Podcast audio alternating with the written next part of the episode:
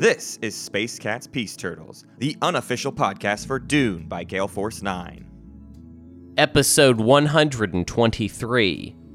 Dune Learning the Emperor. Music by Brian Capillis. Hosted by Hunter Donaldson and Matt Martins.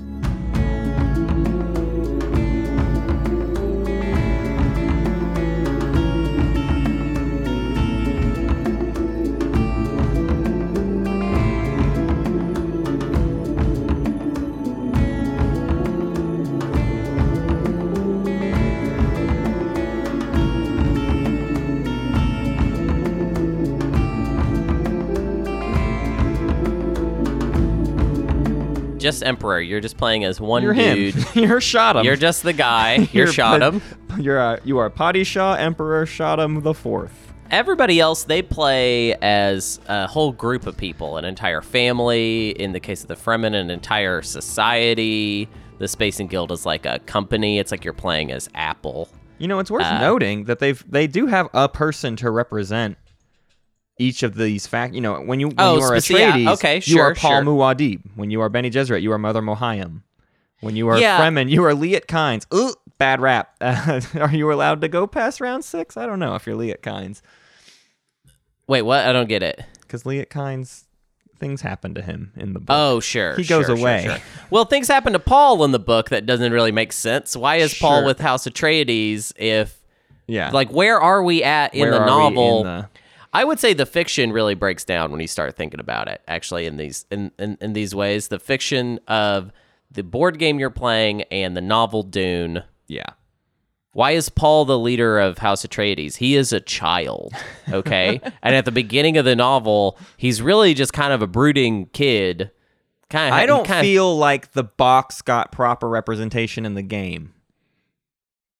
The box. Oh The yes, box that I stick my the hand fact that the box is not in the game at all Yeah. is a huge missed opportunity. Is it is it one of the cards and we're just forgetting that the box isn't in there? That it? that I don't think it is. I, I There's I nothing d- to stick your hand in. That's a I think- shame. that is a shame, and I, I make that makes me discredit this whole game. Yeah, I think there should be a card you play on another person where they have to stick their hand in the box that the game comes in. Right? There's a special And- slot in that you can close the box, but then there's the hand slot. Right. You get to put your where you hand. put your hand, and then something happens to your hand. Who knows? It just feels pain. and then if it's too much for you, you tap out, you lose. I think that's how we should play Dune from now on. I'm glad. I'm glad that that's the way every single game of Dune starts too. So you always plan to play a six-player game, and then you are always immediately out one player if they just if they decide they're not, then you know they can't handle the box. Yeah, I will say the most recent Dune video that we have on YouTube is painful. If you want to watch it, there's a lot of box. pain in it. Specifically, Watch my a, pain. a single 30-minute increment about the middle of that game, and you will Yeah. have experienced the box.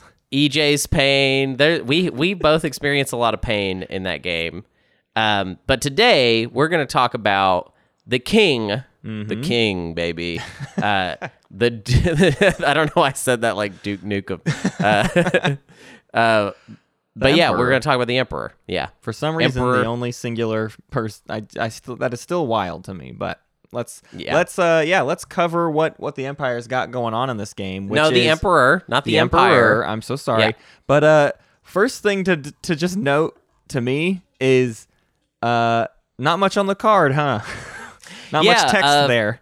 you pull up you pull out the emperor card and it just kind of doesn't really tell you much of anything about. So I'm supposed to rule everything, but all I got are four sentences. Is that what you're trying I don't to want to get too grumpy too quickly, but one of the most important abilities that the emperor has no said. isn't said anywhere. You can't even get Gale Force 9 to admit explicitly that it is an ability that they have. And they had all the room in the world on the Emperor's card. They are not lacking for space to fit the sentence that explains the ability. Actually, ability it's good that we're bringing this up at the Sure. top because there there is a very key aspect of the emperor that neither me nor Matt feel very good about and thus far has been confirmed to work the way we think it does. However, in their confirmation, it's still kind of ambiguous. Okay, they don't defiantly say, "Nope, this is how it works." So maybe by the time you're listening to this, this whole you might have to throw this whole wrong, episode right. out. Yeah. no, I don't think they'll go back on this, but at the same time, it just doesn't make any sense. So let's hit up what what the emperor does Yeah, have, let- since sorry, they I have don't- I'm- very I few don't wanna get words. Too Uh, ahead of it, but like yeah. yeah, let's do the basics. Um, the Emperor at the start, um, you have 20 forces in reserves. All of your reserves are off planet. So you have nothing on the board. You're the only faction that starts with n- zilch. Zilcho on the board. Yeah. And you have uh, 10 spice, which is the maximum amount you can start with. So that's weird, um, right? That that- In, in theory, starting with 10 spice only offsets the fact that you start with no units on the board. So you're paying to get on the board no matter what. So I'm almost hesitant to say you start with a bunch of money, right? With any other faction, it's like, well, I start with a stack of 10 and then I have 10 spice. That's pretty good. Okay, But is sure. this You're good? being you're being needlessly rhetorical. Yes. because that ten spice you start with Yeah. is just that's just the beginning. Because you're gonna make a lot more spice before you have to move any forces at all. Right. Um, you are kind of like the Spacing Guild, a a money bags Yeah. faction. Uh, what are their leaders, Hunter? Not good. Uh, well, not awful though. Is they got a six and a five? That's fine, and then a three, a three, and a two.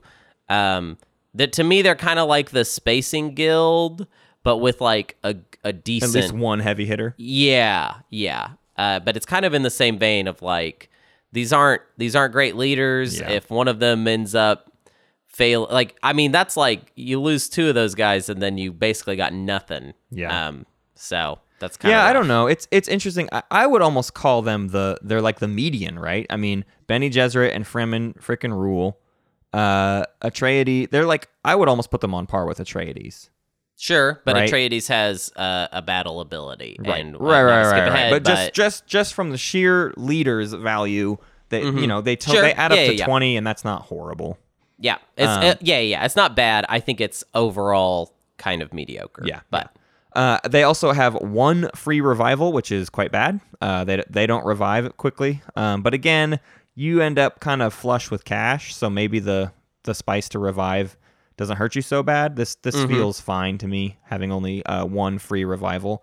Um, but let's get into the few abilities that they do have. Hunter, what, what's their what's their main advantage? Uh, so I guess the first ability is called bidding. Is that right? Yeah, it is. It's just called bidding. Yep. that's a weird Well, name. I don't know. I don't. I can't decide if these are the names of the abilities or because sometimes it the name is only in reference to the phase that it's in. Like Atreides is bidding, movement, and battle. Well, the- Oh, the- sure. But Yeah. then, but then you get into Spacing Guild, and everything is like a fun, you know, a, a fun name. Um, so they there's no consistency with which they've decided to like name abilities. Yeah, But they they so- have an alternate rule when it comes to bidding. Yeah, so their their bidding rule is that much like the Spacing Guild's uh, shipping ability, uh, the players pay you instead of the bank when they buy treachery cards in the bidding phase. Right. Uh, which is like one of the earlier phases. So what's interesting about your spice start, you start with 10 and then you just make a bunch almost immediately before even anything very important happens. Yeah, yeah. And that's their only base game ability. Uh, when we're playing the advanced rules, which of course all of these guides are, they also have Sardaukar, um, which are special units, sort of like last time uh, with Fremen, we talked about the Fedaykin. Uh, you have Sardaukar, your five starred forces. Elite Sardaukar have a special fighting uh, capability. They are worth two normal forces in battle and in taking losses against all opponents except for the Fremen. Your starred forces are worth just one force against the Fremen. They are treated as one force in revival. Only one Sardaukar force can be revived per turn. So Yes. you have kind of an incentive to maybe spread your Sardaukar out or not not soak all of your hits on Sardaukar because then you will get them back very slowly. But you kind of have like a super trooper. But then that's that's literally it. Those are our two abilities. Period. We have nothing else to to go off of. So And they don't work against the Fremen. They're only worth one right against right Fremen. so you have so one of your abilities is only against four other factions the other ability is just sort of a passive money making tool that you get and then you get nothing else so i don't know right out the gate before we get into anything else hunter is this is any of this good Uh, it's it's better than it seems. That's for sure. Uh, I do want to point out that the bidding ability. I'm going to point this out because I'm going to get very mad in just a minute uh, talking about a very different rule. Um, whenever the emperor buys a treachery card in the bidding phase, they pay the bank. Yes. Which that makes sense. You know, it's like maybe Right. they wouldn't pay themselves. That would be stupid, right? Right. Right? Wouldn't that be Right? stupid? Wouldn't it be stupid to just pay themselves? Um, Yeah. Also, we should mention their Karama card. Uh, the Emperor's Karama is that you may use Karama cards to revive up to three forces or one leader for free. So, eh, okay, that's that's fine. Um, uh, it's it's a way to come have a little bit of comeback. Kind of feels like a, a waste of a Karama card. Um, to I don't- just get well- a couple units for when you when you when the cost of them isn't that much to you because you have so much money. Um, so my guess is Karama cards are useful elsewhere, but we say that almost every time, and then like half the time we're wrong. But I that, Well, this, a lot I of feel fairly confident in it this time. the generic Karama abilities are kind of more uh, economical, uh, and so yours is still economical, basically. Right. Uh, so I would say just overall, not a very Karama dependent faction. Yeah. it's that's just not a that, that doesn't feel like a very big deal to me. Of course, everyone's going to say this is actually the biggest deal of all time. Right. How could you? I can't imagine. You ruined my childhood. You ruined my life. I hate you. I'm not obviously people don't say stuff like that, but yeah. Actually, I'm going to throw this note out as far as Karama goes. Um, Emperor is, I think, the way I would describe Emperor in a nutshell is they are a faction with a lot of money, uh, and they're just not that. They're not. They're not very flashy, right? They're, Yeah. We're we've basically covered all their abilities and. It's just kind of like uh, money bags, uh, and that's kind of it. yeah, Um, so I want to call out specifically. I feel like using when you're sitting in the emperor spot when I have a Karama card, I'm thinking about playing it on my opponents to stop them from using Their- their, abilities That makes sense in to me. key moments. Mostly because all the other stuff it just doesn't feel like is very um, useful for them. A lot Yeah. of the, the other Karama abilities are like, oh, like you know, save money on three forces or a leader. Like, yeah. So your advantage here could be shutting down someone else at a at a clutch moment, um, so that your not great abilities have a, a moment to shine. Right. Basically. Um, I, I can agree with that. I mean, I don't know. I, I think in general we don't I don't have a great grasp on like the always best way to use a Karama. I mean, the fact that you you you may never even seen one means I don't even feel like it's worth building up much of a strategy around a Karama card at this point. You know, you you just don't know what you're gonna get. So, but um, yeah, I, I wouldn't use it for the free revival. But let's get into where this faction actually kind of comes online, which is in that alliance power. This feels like um, where we can actually talk about what what we're gonna do in this board game. Um, Right. So your alliance is worded super weird, and we're gonna have it's gonna be a whole thing today. Uh, but you may share your great wealth with your allies, as well as paying spice directly to the bank for the revival of up to three extra of their forces for a possible total of six during each revival phase from the Tleilaxu tanks. That's good. So It's not great. That's not, not, a that's great, I don't but think that's hey, enough we, to we be like, like, it. biggest The, deal. the the fact that the game limits everybody to up to three, and this is the only way to get more. That's pretty great. Uh, losses are big. Everybody only has a total of twenty units, so getting six back is actually like a pretty good chunk of getting your forces back. Um, You know what I think is so weird about this ability though, um, is that this is one of those things that you see every once in a while in a board game where you can help someone do something better than you can do it yourself. Yes, Like you can help someone get up to six revivals. How come you don't have that power? Right. Like it's very weird. Yeah. Um, and I, I, but you know what? I, I think that's part of it. And and their other ability, which isn't really actually worded here, uh, is is similarly better for them than it is for you. Um, But we have to break some stuff down here to to make that uh, work. Um, so the first thing about this ability is it says the whole thing about uh, you may share your great wealth, and it's actually worded differently between the rulebook and the card. Right? It, the, the the card says something like you may share your great wealth with your allies by paying spice, and then this thing says you may share your great wealth. Uh, as well as paying spice. So that you may share your great wealth is what tripped us up kind of famously in our learn to learn episode. Right. Right. Um, so the whole point to that is to say you don't get to just hand money around willy nilly like we kind of thought. Although you sort of can do that, and like ally alliances work differently. Let's talk about the real thing that you get to do that is not even like codified anywhere, but is the fact that they had to FAQ how paying for treachery cards works as ally. When you are someone's ally, you can buy their cards for them, right? Yes, That's that's just yes. part of a standard ally rule in the bidding phase. They can pay for your cards, but they had to kind of outline how this payment actually takes place, and it sort of breaks all the rules of their game wide open. so I'm just going to read it to you, and then we will uh, analyze what, what it means. A player may transfer spice to an ally in the auction phase to use in paying for some or all of the cost of a treachery card their ally has won.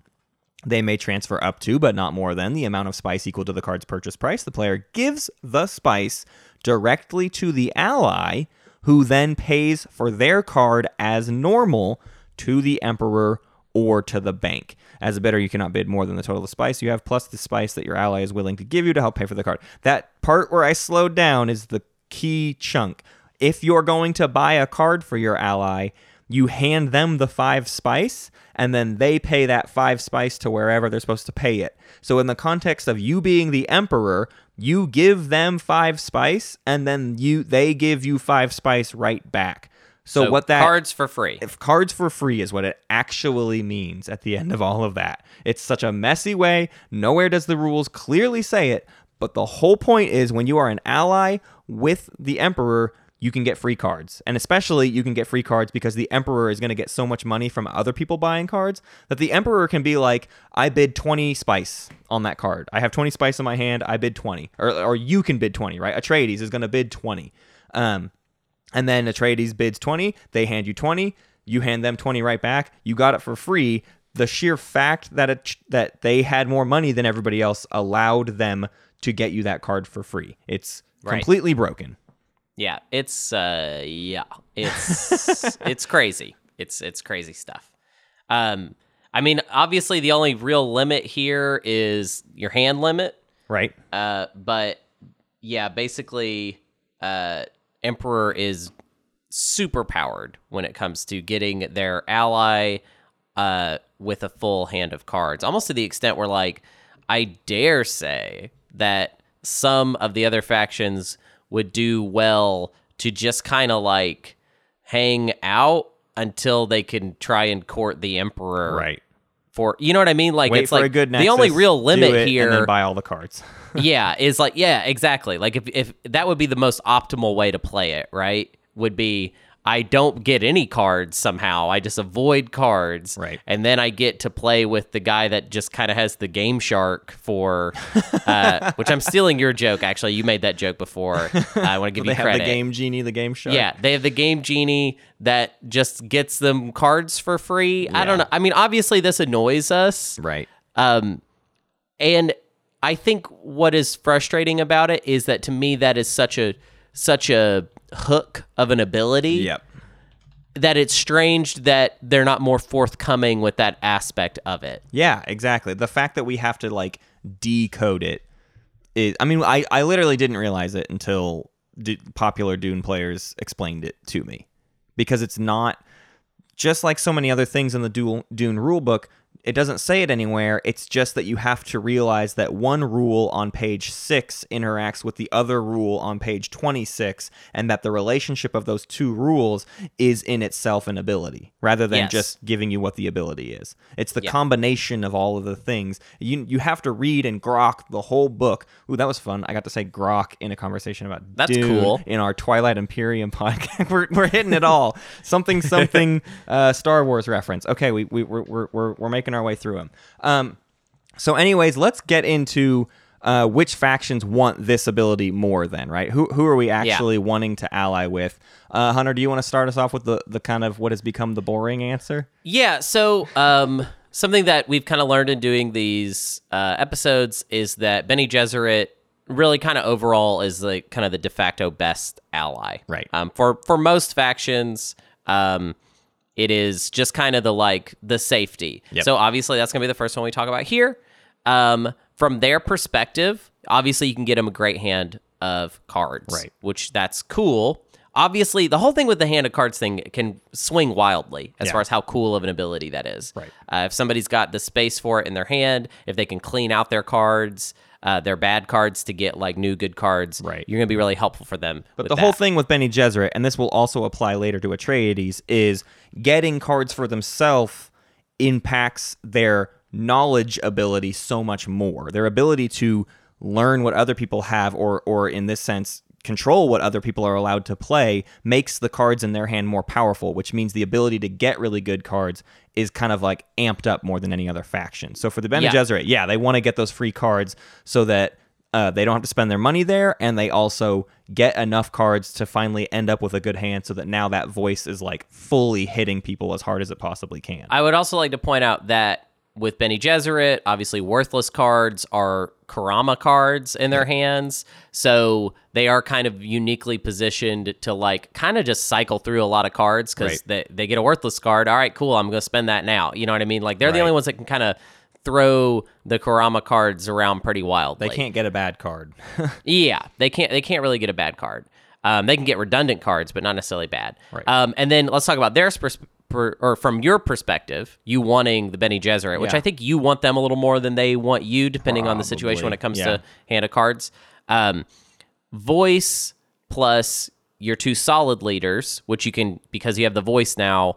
Uh, you can play a little faster and looser with them as long as we don't run into a traitor. Um, your money, uh, and then the way that you're both kind of sneaky forces. That that being uh, the emperor can just hang out in space and Right. throw down a bunch of money and throw down a bunch of dudes. Uh, means a lot of surprise attacking, like and, Yeah. and you're pretty good at fighting now with the voice. I mean, Right. basically anybody's good at fighting if they're allied with Bene Gesserit. Right. Um, but Bene Gesserit kind of plugs a hole for you, which is like you don't have any abilities that make you better at fighting. There's no wiggle room for you. Yeah, I, I think this is a, an obvious case of you need their alliance more than they need yours. Which I don't know. I haven't thought enough about specifically Bene Gesserit's perspective on all these things. Which means when we eventually do the Bene Gesserit episode, I don't know what that one's going to look like. But uh, because we've said from everybody else's perspective, more or less, Bene Gesserit is always number one. Um, so I, I don't know. I, I think this one is good, but I'm also like not especially intrigued by it. Like I, it just doesn't excite me in a way that some of the other ones are going to excite me. Um, I think the fact that Bene Gesserit are all about this kind of like advisors funny business and like them getting the rest of their units on the board in like a normal way is kind of funky. Um, puts them in a weird spot for me positionally. Now I understand that I think we've been kind of generally overvaluing board position in Dune because so much of the game is like, ah, you kind of can jump around a lot. Um, but I I do think that that's the part of this alliance that feels weaker to me. Is Yeah. like, yeah, the Bene Gesserit really got to like make their board presence happen before the two of you can really pull off stuff. Up until that Yeah. point, it just feels like there's not really anything happening. Yeah, I agree. And also early well it it I don't know. I think I think what would if if if we were to do uh deeper strategy guides, Yeah. eventually I think we would get to this point where we would talk about how do you try and court each faction Yeah, to be specifically your ally. Um and I feel like the Bene Gesserit it kind of depends more on how their game is going because you're the emperor. I mean, we're we're gonna get to it uh, later on, but I'm I'm really feeling like not landing on Arrakis at all. Yeah. Um, for the emperor, I just think it's the best way to do it, and then you kind of wait to get an ally, and then the two of you go at it. Mm-hmm. So if BG gets a hand of action cards and they're good, uh, whenever basically whenever the first alliance opportunity comes out, you're not really what how what how exactly are you're going to help them. Yeah, you know, right. like you they're going to be looking at, uh, you know, they might even be looking at Harkonnen and being like, depending on Harkonnen's position, Yeah. on the board be like hey the two of us we're we're gonna win some fights so handily Right. basically um, whereas all, all you kind of have like the other thing too that is like maybe harder to figure out with Bene Gesserit is like do they need your money like for shipping basically Yeah. and I feel I'll- like that can go either way. Yeah. Like Bene Gesserit has like they get to take CHOAM charity every round, so like they're generally not super poor, but they're not like they're not like hyper wealthy like Yeah, you and Spacing Guild. they just are steady, is what I would call yeah, it. yeah, um, so I don't know. It all makes me feel weird because like we already went over the fact that Emperor doesn't have a lot for themselves to offer. That then their alliance, you would think their alliance should be a lot to offer, and then in this case, it almost feels like you aren't really getting to offer that much. Um, Yeah. and and I feel like that's going to be kind of a. It already feels like that's going to be a trend with the rest of them. Let's let's keep breaking them down and see if any of them end up standing out in a really meaningful way. Uh, Yeah. The Fremen, uh, the Fremen, uh, what you give them is that the cards are their biggest issue, right? For the Fremen, being able to get those cards so that they can really unleash their potential is is actually really important for them. Um, because the rest of their economy, you know, they're, they're not really paying to to drop units down. So as long as they can figure out their card problem, they they unlock a lot more potential. So the Yeah. second Now, you two will ally say the- up, you you get the- to you get to start punching really hard. Right. So what everything we just said about BG, uh, as far as like, oh, but they might already have a great hand of cards. Fremen Right. more reliably is not going to have a great hand of cards. They just have no money round one, and so they, Right. they they struggle with it round one. So then if if you if there's a lucky nexus round two or there's one in round three or something, that's when you could can jump on that opportunity because they really might not have been able to afford almost a single card yet. Yeah. That- I mean, like, realistic. let's talk about. There's not that many ways I feel like um, the early spice blow can really go down when it comes to Fremen, and obviously that's where Fremen get Right. their money early game. Right. There, there's there's like three scenarios. I think there's one where Fremen and Harkonnen, or Fremen and I don't know, like a greedy Spacing Guild, Fremen and somebody else are kind of splitting it. Maybe even it's a deal. yeah. Um, and that one, Fremen's not gonna have very much money. Uh, then there's the one where Fremen lost a fight with Yeah. somebody, probably Harkonnen. Uh, now Harkonnen has the spice blow, but maybe Harkonnen sacrificed p- some position, and that one Fremen doesn't have a good hand. Yep. Uh, and then there's just that very unlikely scenario that no one contests Fremen for spice blow, Right. um, or someone did and Fremen won handily. Yeah, yeah. So in that one, mm, yeah, probably have th- in that one they they'll probably you. have a card or two by the time the first uh, Nexus comes out. Um, but I just feel like that's the least likely scenario. So I think what's cool about the Fremen Alliance is that they probably do need your cards. Right. But let's turn it around the other way. what does what does the Fremen do for us? Well, all of their abilities suck. They are not helpful to you really at all. You don't care about like the emperor is not some scrappy Yep. like you have a reliable way to get money. You do not the only places that you ever need to ship to are the strongholds to win the game. If Yep. you're out scrapping for spice blow, You're wasting your You're just asking for trouble Yeah. because you don't have those types of abilities basically i mean uh, especially if and maybe if you're you're allied with bg you could just kind of start harassing Yeah. i'm not really sure what the value would be in that Here's Um, here's my number one argument from your perspective is the Fremen's abilities specifically counter yours. and so it's like, Right. well, might as well get in lockstep with them so I'm not fighting against them because if I decide to fight against them, I'm going to lose a lot. Uh, Right. So my only way to like curb that a little bit is to just get on their side. I give them a little something that they want, and they probably want it pretty bad, and I have one less thorn in my side. I think that is Yeah. actually the main advantage you get from allying with Fremen. yeah it's a little it's so not flashy though you you two are the least flashy like factions i feel like at the table um i feel like i like uh obviously i like bg better i think i like atreides better than fremen um I feel like you plug more holes for Atreides, Yeah. and also Atreides like helps you win fights. Right. It's Fremen, It it's more like you guys are both- Fremen just doesn't feel like a combo to me. That's the Yeah. thing. It doesn't You're feel just like both- we've enhanced each other. We've just kind of like, yeah, okay, and now we can continue to do the things that we do. Right. You just don't get in each other's way, Yeah, basically. exactly. Because you could, you could the other way around, uh, because because of Fremen, Fremen's potential. I feel like Fremen is like kind of the big dumb guy at the table, where it's like they have this like raw potential energy that if it's unlocked by the right ally, Right. they could go nuts. Yeah. If you're that ally, I don't really feel like it's going to get too out of hand, but that's not going to happen. Like it's an opportunity cost Yeah, thing. yeah, yeah. Well, now Fremen's your ally, so there's not going to be any hijinks of Fremen trying to get in your way or ruin your day because you guys are working together. Definitely.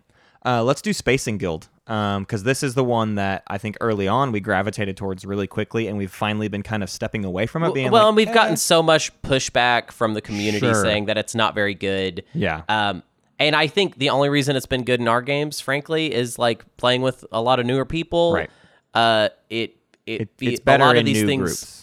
Yes, because because I the money do- feels like everything. It can be really hard to have confidence in going for spice. That's something I notice. Playing Yes. with experienced players, they're just like, yeah, gotta go jump on that spice. Have to. With new players, you're kind of like, ooh, there's that spice. Should I go for it? Nah, maybe Mm-hmm. I won't. And and like I'll see rounds where spice just sits there and nobody goes for it because Yeah. like people are are just so afraid to go jump on it.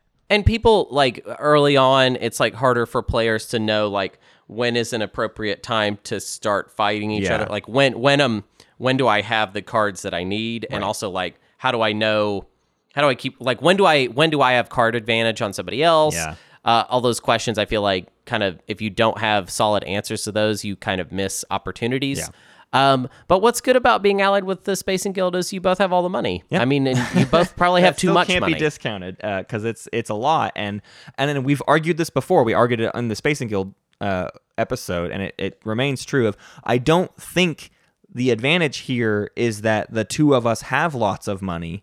It's that nobody else has money. We've Yes. kept the money out of everyone else's hands and now we get to be more powerful that. We want we aren't planning to spend all of our money between the two of us. It's just the fact that we are building up such a stockpile that nobody else is getting access to. That's Yes. where the power comes from. I would say though that same idea works the other way with the factions that have good combat abilities. Right. Because now they're sharing with each other. Yep. And you are left out on that. and the combat is actually better at scoring the point of the board game and the money doesn't actually win you the board game um, I so mean, I think kind of the I think it can. I It think it can. can. It just depends on like I don't know. It depends on so many things that are hard to like like kind of address here. But Yeah. I could imagine a situation where um, Emperor Spacing Guild was good because they had money and no one everyone else was having a rough time. Right. Let's say let's say there's a lot of fighting over spice blow and nobody's even getting it done. Like like a like there we've got people fighting over spice blow and they're they're not even collecting all of the spice. So like everybody's like unusually poor. Uh maybe Bene Gesserit is just not getting it together we're on like round 3 Spacing Guild and emperor are the only ones with like hands of cards versus harkonnen uh, but like I said, maybe Harkonnen's maybe Harkonnen swung and and and missed. If if you've just got both solid hands and everybody else kind of sucks, maybe it works. Yeah. I don't know. I don't think it it it definitely doesn't have enough gas. I think to go the distance to go into the late game. Here's where I think it does okay, and and maybe even in a late game scenario is specifically in if the like timing lines up just right, which is to say, um, because you are the emperor and you just have all your stuff off board and you get to just drop that you have enough money to just ship them all at once when especially if you're in that alliance with Spacing Guild right? You you- that that shipment is very very cheap for you. Um you can be going earlier in the order and you can dunk on one territory right. right? And you can just lo- and, and it locks it off from anybody else. Nobody else is going to be able to get in there. Maybe you're maybe you are already holding one other territory, right, with like five some amount of dudes, but you take over the other one, uh, and then the Spacing Guild gets to be the late. You know, they get to stall out and be the last attack. I think there's like a timing thing that can happen between the two of you where you can drop so many forces at once because you have the bankroll to do it, mm-hmm. and they're not you're not trying to do stuff where you're like moving some and shipping other. You can just like boom all of them all at once on Atreides. They're done for. I'm gonna take Right, Arrakeen for right. sure. And then when the Spacing Guild goes, they go lock down two more or whatever. Like there- I think that is the main way that these two factions win together. Is is just that like oop we were just we had just the perfect turn order to like make two really good timing attacks happen. Yes. Um I I think that the it's still all of this is true and that and it's still potent potentially. Um I think there is a lot of meta against this play though. Yeah. In general. Um Corbeck Jane specifically outlined like here's what me and other people do whenever this alliance happens because it's pretty hated Yeah. in the community. And I kind of see that it's it's a little blunt. It's kind of just like it is kind of cheesy um and having like being playing as either Spacing Guild and Emperor, if you ally with someone whose abilities complement yours rather than just kind of lo- double down on the same advantage, Mm-hmm. uh, I think I think in the long run you're going to win more games. Yeah. basically. Right, right. Um, yeah. So uh, it's it's lackluster over time. I think. Let's talk about what I think is maybe my new favorite. I think this is my number. I like one. this one too. Yeah, I like this one. A Uh, this is Emperor and Atreides. So um, obviously, with Atreides, we gain access to not only all the information they've been collecting, but their ability to know one part of a battle plan, right? And as we've already been talking about, what the Emperor lacks is a, a battle ability. And the voice is great, but this ability is pretty great too. And I think I, I I'm gonna argue that the knowledge of all the cards and then the ability to get lots of free cards uh, is is just like such a potent combo that that excite actually excites me. This is the one that I get kind of juiced for. Um, So from their perspective, um, they they want the cards, right? They they they need to get some to unlock the full potential of their own ability. Right, Knowing right. everybody else's stuff isn't enough. It's like, oh, I need to know that they have this kind of defense, and then I need to have the other weapon to take advantage of that. So being Right. able to quickly get like two weapons and two defense cards in their hand would be amazing. So if you two can just buy out all the cards as fast as possible, uh, Atreides can start hitting very, very hard. Uh, the Oh, other yeah. thing is the two of you can just dunk on the bidding phase. Right. Like it's it completely remake it. add to that the fact that you can help them revive more things means uh, we've talked about Atreides being a faction who actually kind of wants to just like start punching right out the gate and and like maybe never stop. Um, and I think the Emperor's three extra revivals helps with that, right? The Emperor can just push for every inch of spice. Maybe they do lose some forces, but you know they, they can commit more forces and fight to uh, win the eventual fight, and then quickly revive those forces and go again next round. And you can just keep hitting and keep hitting and keep hitting because you have great cards. You're not losing your leaders. You're just losing units and getting them quickly back. So I think from the Atreides perspective, it's it's really really good um, to have access to both. It's like the only time both of these abilities are actually like really really useful. Mm-hmm. Um, Yeah. and from your perspective, uh, I I think the best thing is just that that information more than anything else. Again, the attack, the having the ability is good, but both of you benefit from this. Like, okay, where do we? Again, we're off planet. We're kind of waiting for our time to strike. We're the snake in the grass, and if we know which faction has a weak hand, we wait for the moment that that stronghold is weak, and we just drop everybody there all at once, and we can pretty confidently go take a stronghold at any Right. moment, basically. I want to bring up this this uh, connection that Corbeck Jane made, um, just because I think I don't know that I agree with it, but it was interesting, and I had not it had not occurred to me before. But Atreides and Emperor have something in common in that they're both allies that you could choose, and then have a pretty solid reason for abandoning them Yeah. later. Uh, with Atreides, it's I ally with Atreides early. They show me their their special book. I learn all the things I need to learn, and now I can just leave them. With Emperor, it's kind of the same story with the Hand of Cards. So Right. Corbeck Jane has actually suggested, and this is a little too meta to normally make it into one of our episodes, but I thought it was interesting. He suggested making a permanent alliance deal early with Atreides, mm-hmm. and Yeah, just the- saying, just locking it down, like we will be allies for the rest of the game, and what they're both gaining is some trust in that. Because the because otherwise you the, the two of you really don't have a, a good reason to trust each other. Uh, and i definitely i do agree with that idea.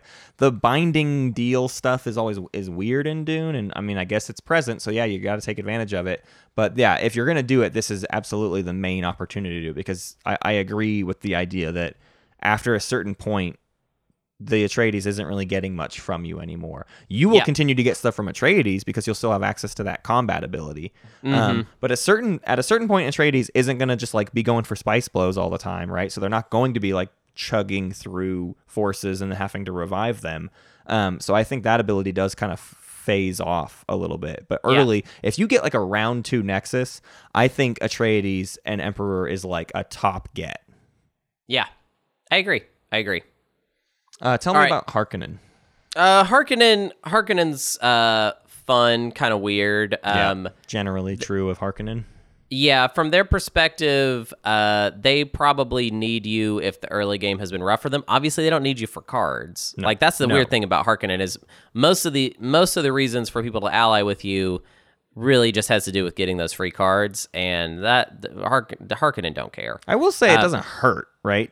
To get Sure. double the like to double up on cards for free, that's pretty cool. But again, yeah, it's it's not like they're like dying to get that ability. It's just like, oh, that's a that's a decent enough a bit benefit.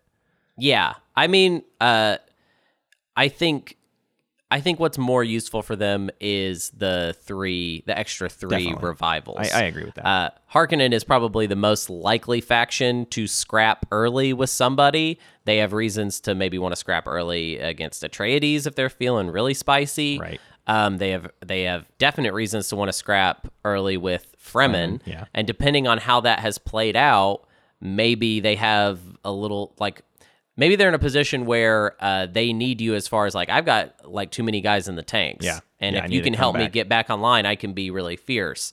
Um, now the problem with that is, well, they kind of only need you if it's a rainy day. So like, why why go for it? yeah. Um, I think uh, the potential of Harkonnen more has to do with did they draw the right traitors for this to be a really spicy surprise attack from the two of you? Right. Um, so that is a that's a very specific thing. Harkonnen to me is kind of similar to what we were saying about Fremen in that it's not very fancy allying with them. Mm-hmm. It's just kind of like positionally where are they at? Yeah. Because like Fremen, they're good at fighting. Um, they don't get the they don't get the same benefits that Fremen gets from you. Um, so I don't know. It just kind of to me this one there the end point with Emperor when it comes to allies, I think is basically like you can't really go wrong here. Yeah. Uh, it's not like some of the other factions we've talked about where there's at least one where it's like I don't know why you would ever do this Yeah, one. yeah. Uh, and even so, or even to the point where I would say like it's actually kind of middling all around. Yes. So it has a lot more to do with like where is Harkonnen at in their game, Right. Basically, Right. It all it all like you said, Hunter. y- You are as emperor kind of just looking to get an ally as soon as the first nexus comes up, and it's the moment that that nexus actually comes up. You look at the board and you see who's doing well enough where the two of you could could take it to the next level. Right. It's Yes. It has just so little to do with what abilities are you actually getting, and everything to do with at what point in the game did that first nexus occur, and who's who's a willing participant with you and so just jump on it like you, you can make a strategy work with everybody uh, you just have to like choose what that timing looks like you know or, or know what that timing looks like um, yes. so hunter we have the we have the big question we then have to answer which is we start with everything off the board uh, when do we put that stuff on the board? when does when do we join the conflict on Arrakis? I really like sitting out until basically I have an ally and a lot of money and hopefully cards. Hopefully I have a solid hand of cards uh, and I don't have any like crummy like worthless cards that I need to get rid of or something. Um, and you know I've got a good attack, good defense. Uh, I have an ally, and then I kind of think once I get an ally, we make some sort of play, Yeah. like for the win. Basically, as soon as I get an ally, because I've got twenty dudes off planet ready to go. Uh, so I that's that's what I mean a lot with the like when it comes to getting an ally, I think it's better to wait and see. I think you're going to have more more fun and win more games by just being like, okay, I'm just going to stay out of it at first. Let's let the other players squabble over things Right. and maybe, you know, see which players have early um, you know, early defeats are maybe kind of down on their luck Yep. um, you can make calls to be like, you know, like with Harkonnen, we were kind of talking like, okay, maybe you could like bring Harkonnen back from the brink Yeah. if that makes sense. Right. Um, and I think those are the types of situations uh, you should be making. You could also do something different. I mean, round one, you could attack You could attack. Uh, not. I wouldn't attack Carthag. Like I wouldn't go. right. I wouldn't fight Harkonnen early, but you could maybe fight Atreides early if you had a good bit of bidding a bit phase. crazy, but you could definitely do any of the other CHs. I mean, Fremen's going to have not ended up somewhere, right? Mm-hmm. If they followed our Fremen guide, the whole freaking like left side of the board is probably fairly open. And You could just go sit on. You could just pretend you started at one of the sieges, right? That's. I think Sure. that's really common in early plays too. Round one, the Emperor just play- makes you player is feel like, oh look, an empty point." stronghold. I need to have one. Let me go. Yeah. Let me go there. Um, but I definitely agree with the idea of stalling it out as long as you can purely from the perspective of that thing of you can watch everybody else take losses and if you're not on the board you can't have any leaders killed and you can't have any units killed um, and you're going to have money you're going to have a stockpile of cash no matter what you can get lots of money or you'll have enough to get you on the board so it doesn't really matter um, so it's nice to be able to wait out and just see a couple people get taken down a peg through unlucky combats or something and then join once everybody else has weakened. But the sooner you get on the board, the sooner someone might decide you're a target and they might decide to do something about you. Um, Right. And you aren't, so because you aren't a faction that relies on spice for cash, there isn't any strong reason for you to get on the board until you are ready to make a strike at winning the game, right? You, it doesn't matter if you only have two strongholds unless you can get the third or the fourth in alliance. So don't go holding don't don't go taking strongholds that might be difficult to hold later, right? you just want to yes. take it and that be the end of the game, more or less. Yeah. Yeah. Um, that being said, if you feel I, I, I just want to throw it out there again. If you feel confident that Yeah. you have card advantage round one, Yes. I, I think it's fair to say that going after Spacing Guild or Arrakeen, look out for that as an opportunity because that could really, that could, you could, knock them out of the potentially, yeah, really mess up, especially Atreides. And but it would have to be a situation where you feel that like I drew the right cards. Yep. It doesn't matter that Atreides can like use other- right. yeah, like that they know what I have. It's going to win regardless. Maybe it was a greedy Atreides went for a spice blow, and now they're just they just don't have enough people left on Eric. if they didn't get if they didn't buy a single if they couldn't afford a single card that first round and they had like a bad luck going for a spice or something, Arrakeen could be very weak and you could jump on it. And I definitely agree with that. Yeah. And that's what you're looking for all game though, right? I mean, we're just applying that same logic to round 1. But the general truth is someone did something bad and it hurt them to where now there's a weakness on the board that there wasn't before. Go jump on it. So the whole point is just that that can apply round 1 as well and you should look at round 1 and see if maybe that's also a good time to go jump on somebody or somewhere. Um, Yeah. so I Yeah. think that is, I mean, that snake in the grass approach is the biggest thing. But what are what what is what is weak about any of this? Um, I think the biggest thing is, uh, and we talked a bit a little bit about it, but I want to say it applies to all the alliances, which is just that like if you don't make it that kind of like binding deal alliance, like Hunter was saying, all of your alliances are actually kind of very uh, weak past a certain point. If, Yeah. if if you help them fill up their hand of cards, your three revivals isn't enough for them to keep you around. Um, Right. So if you are relying on allies for a win, uh, and you don't have like a binding deal on your alliances, that is a weak position. That is a scary proposition um, to have because at any moment they can and probably will drop you. Yeah. It's weird to me that the Emperor is the faction that can help uh, other factions out if they have a lot of dudes in the tank Mm-hmm. or uh, people in the tank.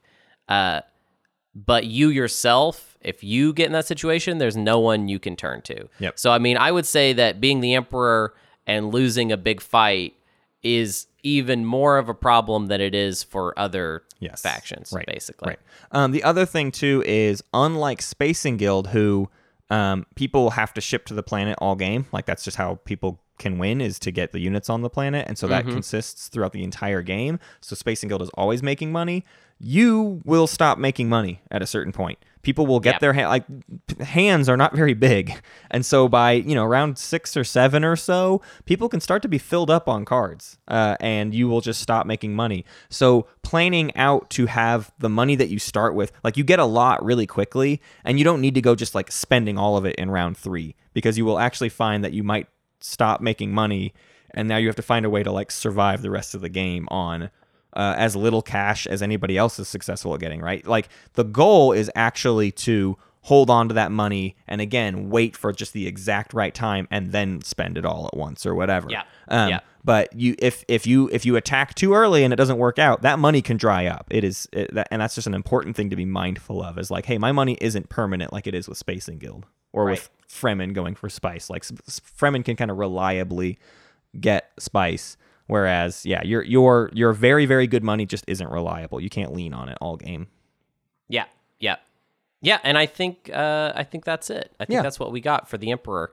Um, kind of uh it's weird. It's a faction, or it's. I think we both like the Emperor. Yeah, Um, but generally underwhelming, I would say. yeah, And I, would, say that thematically too, honestly. Like in the book, it's Yeah. not like the Emperor excites anybody, right? They're just kind of Right. in the first book at least, they're just kind of like uh they're there sometimes. They show up Mm-hmm. all of a sudden in like a in a major way towards the end and then that's that's it. That's the Emperor. Anyways, moving on. Like and and I just feel like that's kind of how what I get from them in the in the game as well. It's like everybody else is like very very much actively doing stuff and the Emperor in the first few games it felt like this like completely unstoppable hurdle.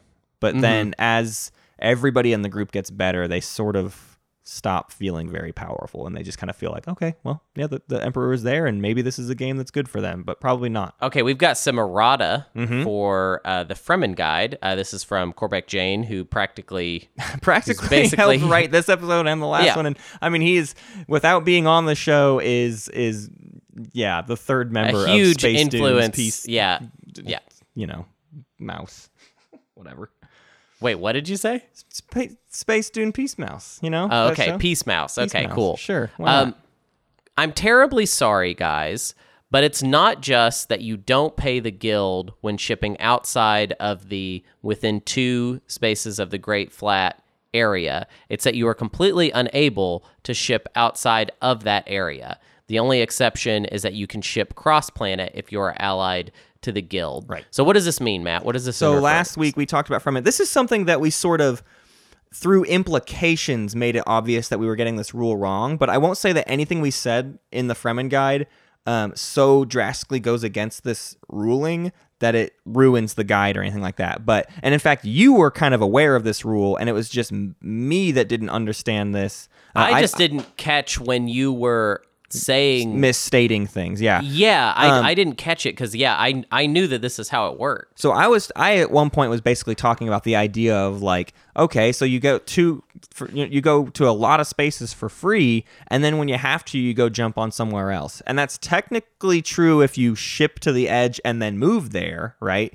But like, Right. there's still a limit to that, and I in my head had it that I could also ship to the really far away stuff if I wanted to. And so Corbeck Jane is making it absolutely clear to me and all the other listeners who were confused by me or also just had the rule wrong in their head. But like the Fremen are restricted to that half of the map. It's a Right. pretty wide area and it feels really good to ship there for free, but it is also a detriment that you don't get to literally ship at all anywhere else. That that is where you have to go and that's the end of the story there. So See, I he, I actually I remembered why I was confused about because I thought that when we talked about where you can start as the Fremen, we mentioned this Mm-hmm. Right. rule. I thought because that's the whole reason that we were talking about um, how False Wall South Right. was the good place to start because you can't ship there. yes. Um, so but maybe maybe when we when we made that point in your head, you were like, well, yeah, you can't ship there for free. That was the. whereas in my, my head, point. I was like, well, you can't ship there. So that's you in my head. it was like, a, oh, it's way worse to do it any other time, so you might as well do it now. And yeah, the real point was no, no, it's literally your only time you're getting there during a shipment. Um, Right, So right. So very, very good to go there. Um. So yeah, that's that's the main errata from last week. That's the only thing that was like kind of breaking what what should be happening. But uh, Hunter, we also have lots of tournament updates to do for our Twilight Imperium yes, yes, tournament. yes. This is the really wacky part of the show that we get to have some fun. So again, uh, worth bringing up that all of these presentations were written up by our field reporter, Space Lawyer. So thank you so much again, Space Lawyer, uh, collecting all the data for us uh, and writing up these basically plays of the week, um, so that uh, it saves us a little bit of time on figuring out what in the world happened in all these games. It's actually quite a lot of work to get all of the conflicting accounts of one particular game together to then get a better picture of like what actually happened. So Hunter, uh, can you give me that game 29? Is this the one that you hosted? Is, Yeah, is this game is the one I 29 moder- yours? I- yeah. I moderated this game. Um, so the tagline for this one is a story of arms dealers, trade triangles, and a prolific dreadnought sniper. Uh, the winner of this game was Mick Moose. Uh, congratulations. Uh, he was playing as L1Z1X in Lil Brother. Whoa, Uh, big yep. little brother win. We don't see too many of those. What is Got that? the like heart of a third? champion. Yeah. Um, all right, here we go. The start of this game was defined by a divided galaxy. On the on one side, the L1Z1X Mindnet and Lil Brother called in Hacan in Speakeasy Andy Isarl in Turtle's Paradise to a three-way secret conversation convincing them to form a trade triangle and to coordinate strategy card picking in round one. Hacan took trade and refreshed L1 and the Isarl, but could not resist to also make a deal with the Ghost in the best one. Isarl was able to snatch the custodian with a lonely carrier, and L1 started hot on the tech game, having trade goods from the Trade Triangle Coalition. Getting Sarween and Cruiser 2 round 1 using the blue skip on Thibah for gra- Grav Drive round 2 and Super Dreads 2 early round 3. In the meanwhile, Hacan using his trade goods from the from trade to build up a huge and scary look blah, blah. that was that was a mess. that that sentence was a mess. he got In lots the- of money though, and yeah, got a big, he got lots of money fleet. and built a big fleet. On the other side of the galaxy, Yin and Ghost got into each other right from the get go, fighting verbally as well as with plastic on the board. uh, Hacan acted as an arms dealer, feeding the Ghost war machine with free refreshes. Hacan took trade for the first three rounds and a support for the throne swap with the Ghost. In between space conflict on one side and the trade triangle on the other side, the lonely Nekro Virus started well with warfare round one, but then lost literally every single combat until round oh four. Oh my god, it was so unlucky. It was so un- I I promised I would bring up how unlucky he was. Yeah. It was his rolls were ridiculous. Which player um, was that? Who, who was this? Uh, Polyphony, Polyphony Requiem, Nope. Smilingo, Timium, Treegrass, Isles fan. Uh, I think it was Timium. Okay. It was Timium or Treegrass. I, I, I was getting them switched around because Gotcha. they're both T names Yeah, and they were sitting right next to each other. Um, so yeah, lost every single combat uh, until round four without killing a single unit to get tech. Wow. L1, yeah, real bad. L1 wanted to take it, and not his fault either. Too. A lot of times it was just like this is the a right terrible roll, risk, yeah. and then the the dice just said no. wow. Uh, L1 wanted to take advantage of uh, the ongoing conflict between the clones uh, and the ghost and convinced the Creuss player to give him the IFF that enabled him to take Arinam Meer from Yin and score found research outposts. The L1Z1X trade network continued the deal making in the mid game by swapping ceasefire with Hacan and swapping support, support for the thrones with Isarl, both as part of a planet swap deal. With both flanks secured, L1 successfully attacked Mecatol and immediately reinforced it with both a Rise of a Messiah and frontline deployments. While the Ghost still tried to recover from his conflict with the Brotherhood, the Yin player seeks an alliance with the Nekro Virus and tried to swap support for the thrones with them, but the virus refused to do so. In round 5, L1 had the first opportunity to win. Starting the round at six victory points, he played Summit at the beginning of the agenda phase because nobody picked leadership. L1 was the only player with a sufficient amount of command counters round 5. I just want to say that set agenda phase, but Summit is strategy phase. I don't want to get that errata. Anyway, Yeah, whatever. Keep going. Uh, L1 set himself up for a swing round by picking Imperial and was helped with that plan by the Yin player who sent the huge van to attack the Mindnet, which leads to L1 scoring Destroy Their Greatest Ship to move up to 7 VPs. After popping Imperial and scoring the Mecatol point as well as uh, as well as a stage 1 public objective, L1 sits at 9 points and a really good chance to win it this round by scoring either Intimidate the Council or form a spy network in the status phase. L1 kept stalling until everybody passed, then used his last command counter to move a single dreadnought instead of two dreads that he also could have done, adjacent to Mecatol and in the range of a lonely Nekro PDS with plasma scoring. Guess what? Necro scored two hits and destroyed the Super Dread, as well as the L1's opportunity to score and win. To make the situation even worse, L1 realized that he had played too many action cards to stall and is not even able to f- score form a spy network this round. Uh, actually, I'm going to add something to this. Um, he got confused, and I I totally get his confusion. Um, in TTS, uh, all of the action cards that have multiple like like uh direct hit and Yeah, yeah, skilled retreat of them, yeah. um he he had morale boost two and Oh. for some reason in his head and he, like he realized like when he started throwing his cards out that he had made this that this was such a silly no. mistake but in his head he was like yeah i have two morale boosts It says morale boost two This is like a stack. Like it made. he thought maybe yeah, in the code seriously, of TTS seriously. he had a stack. Of and two and morale it was boosts. like it, the, he was kicking himself. Yeah. and I totally I get the sad. like that's this kind of stuff. That's my just like brain a does when TTS you're thing deep of in like you don't know if you're not familiar with the system or whatever. Yeah, Those little yeah. things can trip you up. Yeah. All right. In the meanwhile, Yin successfully takes and holds the Hak- Hacan's home system using a flank speed after the shared research agenda uh, opens up the nebula that protected the Space Cats before. The Hacan's effort to retake his home system fails, and Yin is able to score Conquer the Weak. Which this brings the game into round six with both Yin and L1 at nine VPs, and Isarl as Hmm. Heard that well one before, in striking distance. At yeah, uh, so Isarl has seven points. Isarl picks Diplo. Yin tries to pick Imperial for an action phase win, but is publicly disgraced by Isarl and ends up choosing Warfare instead. L1 goes with the lowest initiative order possible for him picking last, uh, what which gives him construction.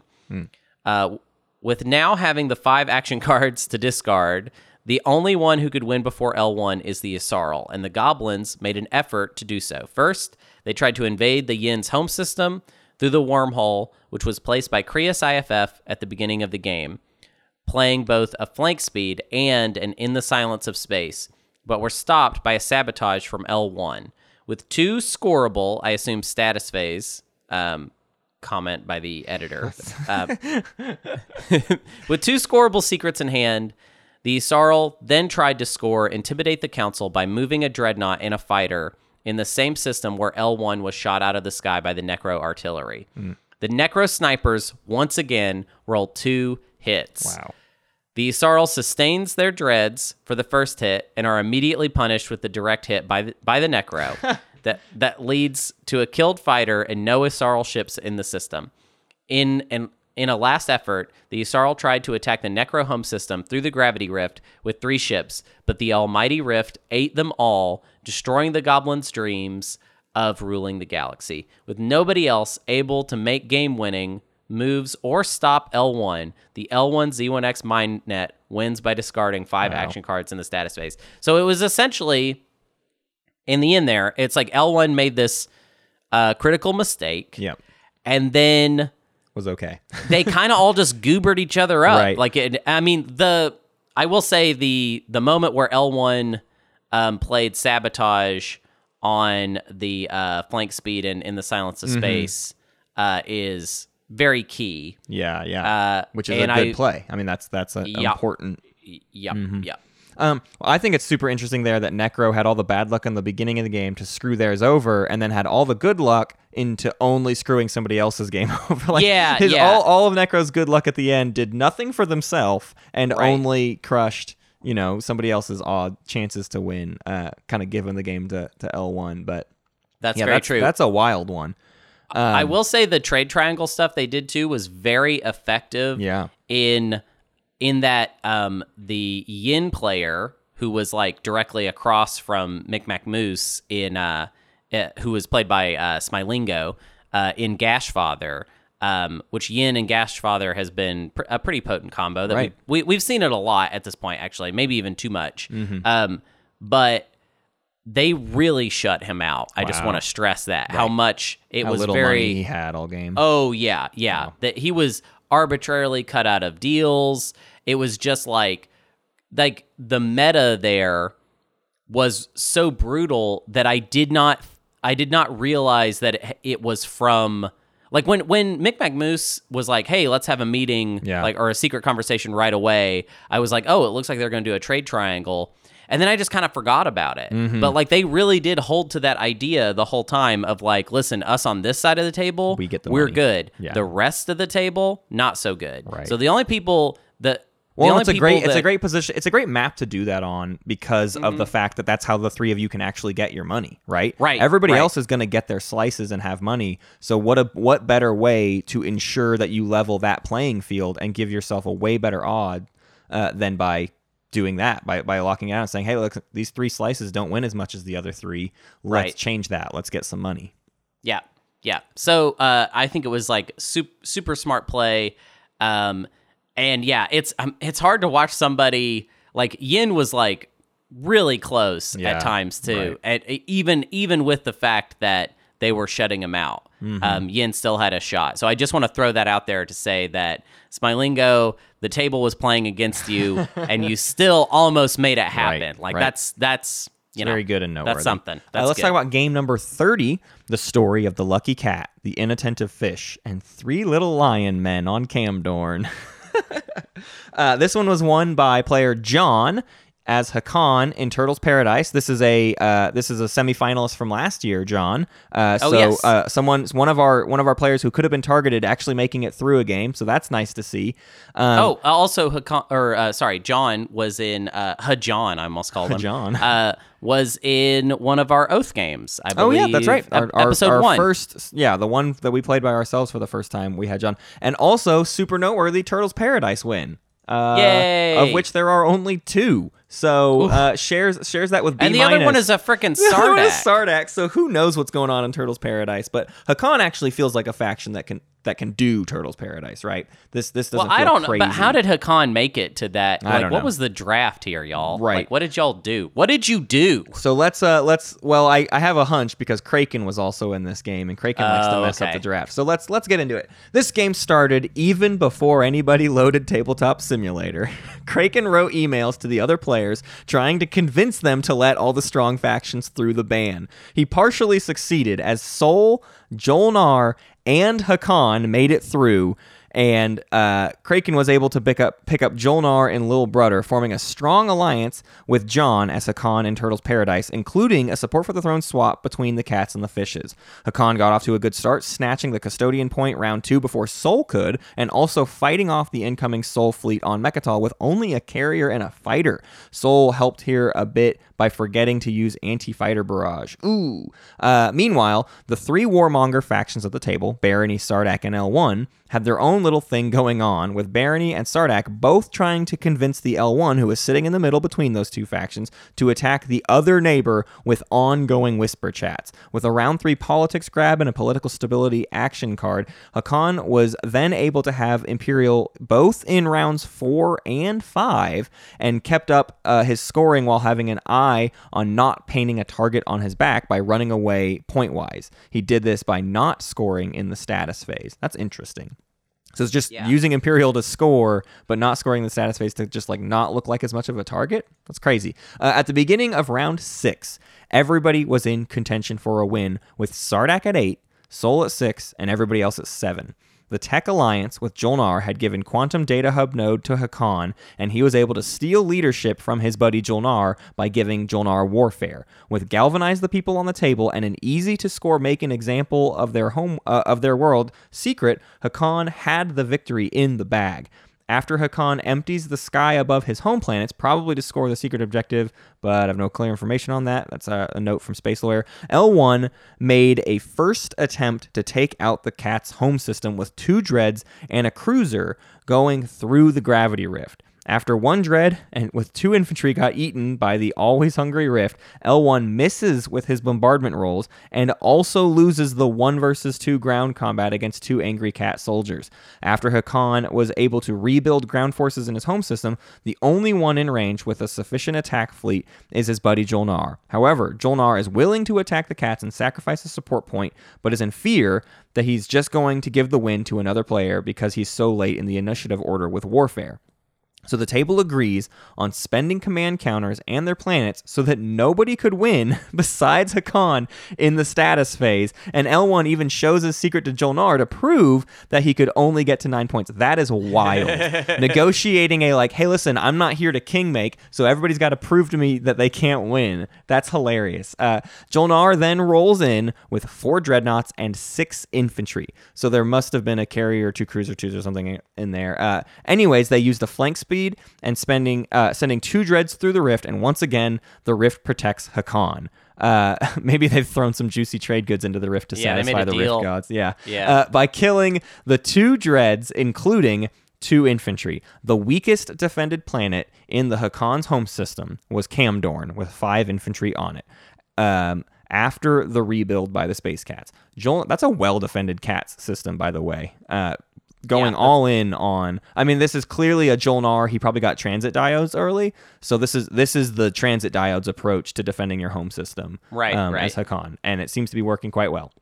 Jolnar could bring his four surviving ground forces, and he has Tekklar Legion, so the chances of winning the ground combat after bombardment are not that bad. He commits his four soldiers to Kamdorn, and he then notices that he forgot to bombard before committing the ground forces. And because it's tournament rules, the timing window for bombardment has closed.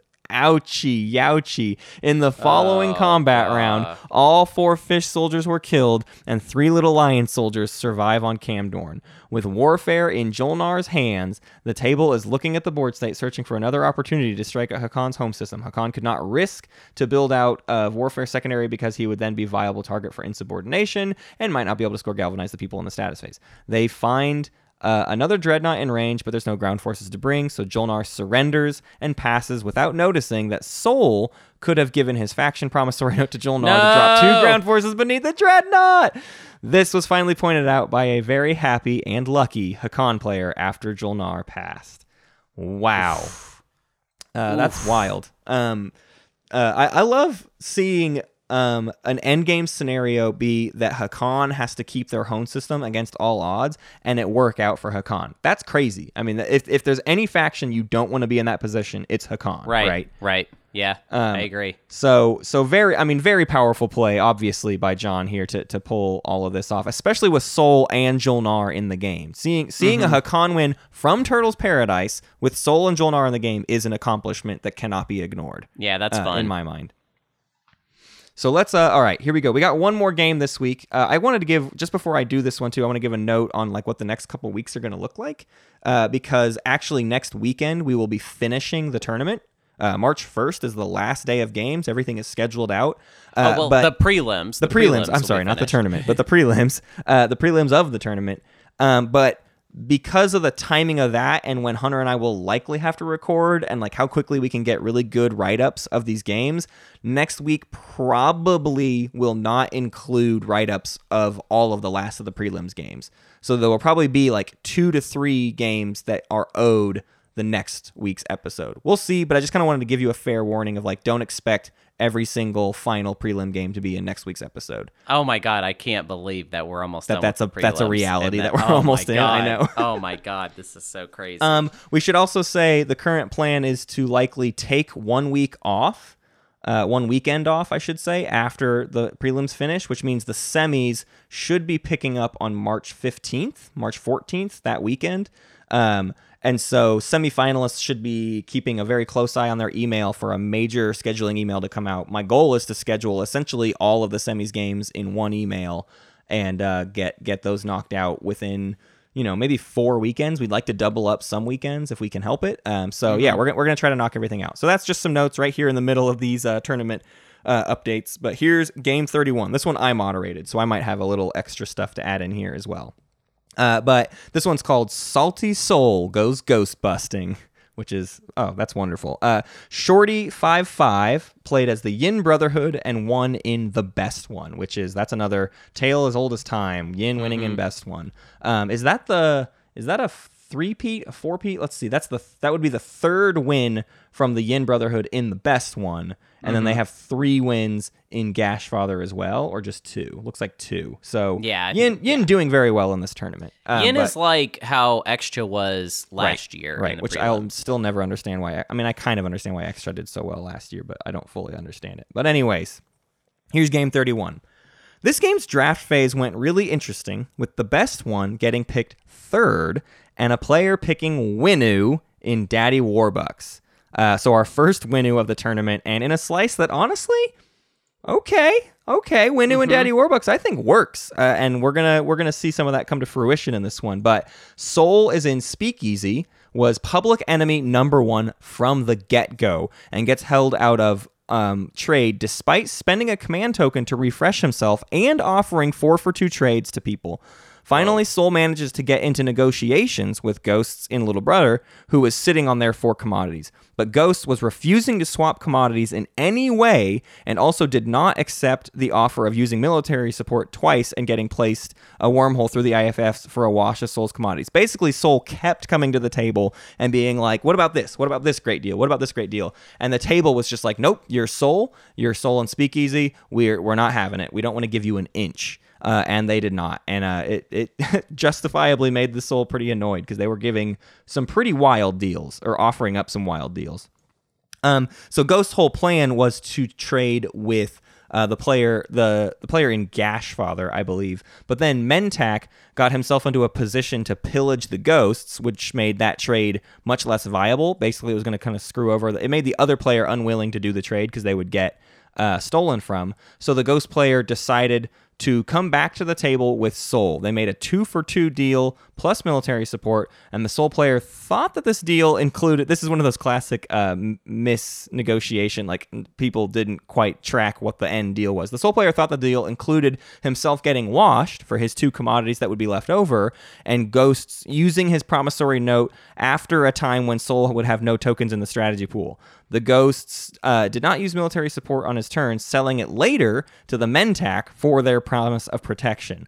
Also, the Ghosts refused later to wash Sol and ended Oh, up making a one for one, leaving Sol with one commodity left over. Uh, it was actually a very heated conversation, and we kind of had to tone things down after that because Sol was really fed up with being um, based. I'm, I'm not going to call it harassed, but it was it was targeted trade uh banned you know by the table onto soul they, they weren't getting Right. away with anything at all Right. Nevertheless, both players remained really salty and frustrated about each other. In the meantime, Winnu was able to take Mecatol Rex, their first action around two. Um, they actually took Anti-Mass as their first tech, and they teched straight into Gravity Drive.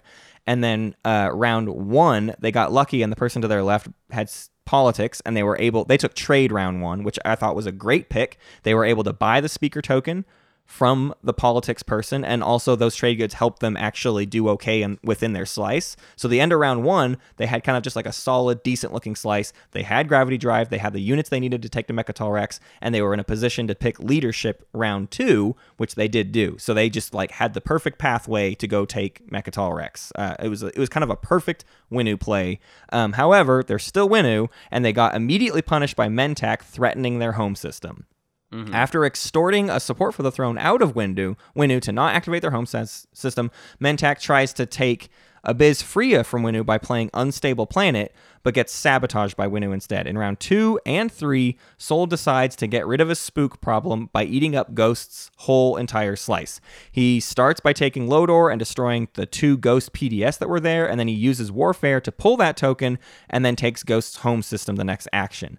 This leaves Ghosts only controlling Mehar Xull at the end of round three.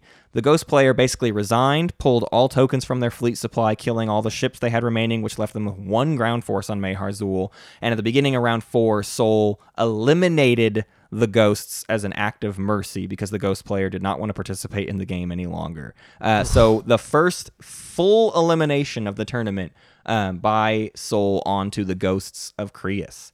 Uh, while these moves makes Sol even more the enemy of the table, Yin is able to make several deals to score the hard objectives, three tech skips, four of the same trait, two adjacent to Mecatol. This sets Yin up for a four point swing round in round four with Imperial to get him to six victory points. Sol manages to score pretty well, uh, despite being distracted by the ghost busting, while Mentak and Barony start to fall apart. Surprisingly, Winnu is able to score on a regular basis to stay in the pack by holding on to Mecatol until round four. When the first stage two objectives uh, are revealed, Yin has their first shot at winning. Uh, they are sitting at 8 to ni- 18 to 19 influence and therefore can score Galvanize the People, six tokens easily. For some reason, the table decides to ease up even a little more by letting Yin get leadership, uh, putting them even though they were they were picking at third position, so third pick, they still get leadership when Galvanize the People came out. Kind of wild. Uh, despite the fact that Yin had not yet scored lead from the front, the other token point. So this leads to Yin being able to buy eight command tokens and have every single command token on their sheet, as well as being first in scoring order. Yin tries to go for it all by first vaporizing a single Mentak cruiser with their PDS 2 to score turn their fleets to dust. Luckily for Yin, Sol puts their flagship in uh, Yin's range, whilst they themselves were scoring Unveil flagship, and this is this gives Yin their opportunity. So they were at six, they get to seven with turn their fleets to dust. They have galvanized the people on lockdown to get them to nine. So they're literally just looking for their tenth point, and their tenth, uh, their other secret objective is destroy their greatest ship, and that flagship literally just came into their airspace. So they send three cruiser twos to try and destroy um, the Sol flagship, but they had impulse core and decided not to sacrifice the cruiser at the start of the combat because uh, the flagship only had two fighters and Yin had a morale boost, so he thought he could just kind of fight through it anyways. The plan fails because Yin only scores two hits and the flagship is able to retreat. Basically, the soul uh, saw the target coming and knew that if they retreated, uh, it wouldn't destroy the ship, which would mean that the po- uh, the player could not get the the point, you know, off of the secret objective. So um, the first thing to mention going into round six, then, because he, uh, so Yin is at nine points, and Winnu is a serious contender for the win, sitting at seven victory points, being able to score Galvanize the People and one secret, having his home system well defended, and getting leadership. So this this was a round where if it had gone to the status phase, the Winnu probably would have won this game. Um, but on the other side, Yin has two clear paths to victory. Their first attempt is to take Imperial and score lead from the front and win on their first action with a really well defended home system, but uh, Imperial gets publicly disgraced by Sol. So then uh, they have to grab diplomacy instead, and Winnu has the only opportunity to stop Yin by attacking the Yin fleet that is in range of Sol's flagship, but they don't see it. So Yin gets to uh, make a second attempt to attack the Genesis, and they do destroy it, winning on their first action with destroy their greatest ship. Um, Wow. So a Yin versus Winnu toss up in the final round, which is just like as juicy as it gets. Um, yeah, it was it was very cool. Uh, the player that played as Winnu cl- came into it very clearly, kind of being like, "Hey, I think I'm gonna, I think I'm gonna get weird today because I just want to see Winnu on the board, and and I think I think we can pull it off." And they they had a really strong showing as Winnu, but it's hard to stop a Yin in the best one that doesn't get targeted for most of the game. Yeah. Yeah. Yeah. Uh, the the contention between Sol and Ghost sent Sol in the complete other direction, which meant Yin had all the time in the world to just build up this kind of like unstoppable position. Yeah, I uh I just want to call out um one of, you know, one of the best things that we have gotten out of the tournament is game 5 from the prelims of the tournament last year, uh which is The only win the, win. the, the Winnu Winnu is what it's called. Uh I just want to call out hey Space Wizard Actually, has Space Wizard played in the tournament I this think year? he did. I don't. I don't remember if he played or couldn't make it in. Um, Oh, okay. but he didn't Well, make it through. I want to just say thank you again to Space Wizard from last for year. from last year. I was thinking about like uh, right away when you told me somebody picked Winnu, I was like, please, Yeah, let it let happen. it be. Come on. Winnu Winnu two. Yes. electric Winnaloo. Whatever it's got to be. Whatever it's got to be. That's still part of the part of the subtitle Yeah. for whatever for it's got to Win- be. Winnu Winnu 2, whatever it's got to be. But it, we did not get that. Um, so, and that's to throw this out to any of the people that are going to still play Yep. in the prelims. Do it, coward. Give us a Winnu. on. Please give it to us. I Play- believe in you. Yeah, I believe in you. Make it happen. I know there's one game right now where there is a player that has messaged the email and done a similar thing to Kraken, which is like, hey, come on, let's all be good factions. Let's just do it. Just let Yeah. Sar, Joel, not let them all in. I get the thing though where the last player looks at it and goes, yeah, but not Sar. You know what I mean? Yeah, That yeah, seems I get that inevitable in every situation. So I think Kraken's game is as good as it gets. You see Sol, Jolnar, Hacan, you know, Nekro get through. And then Mm-hmm. the last player goes and they say, Yeah, this was all fun and everything, but like I'm the one who's gonna get swallowed up by SAR, so no Right. thanks. I'm good. Right, Let's right. let's go ahead and ban them. Yeah, yeah. All right, cool. That was fun. I feel uh, very excited to to move on to the Mm-hmm. semifinals of the tournament. Um, just to kind of remind everybody so you can all start gearing up and getting excited, we will be sh- uh, Yeah. streaming Oh, the yeah. tournament Worth- and it will worth be on. YouTube. Yeah. Yes, both both. It'll be streamed and then those streams will get uploaded to the YouTube for all Yeah. of the semis and obviously the finals. The finals, I'm getting very we're starting to put together the like grandiose plans of the finals.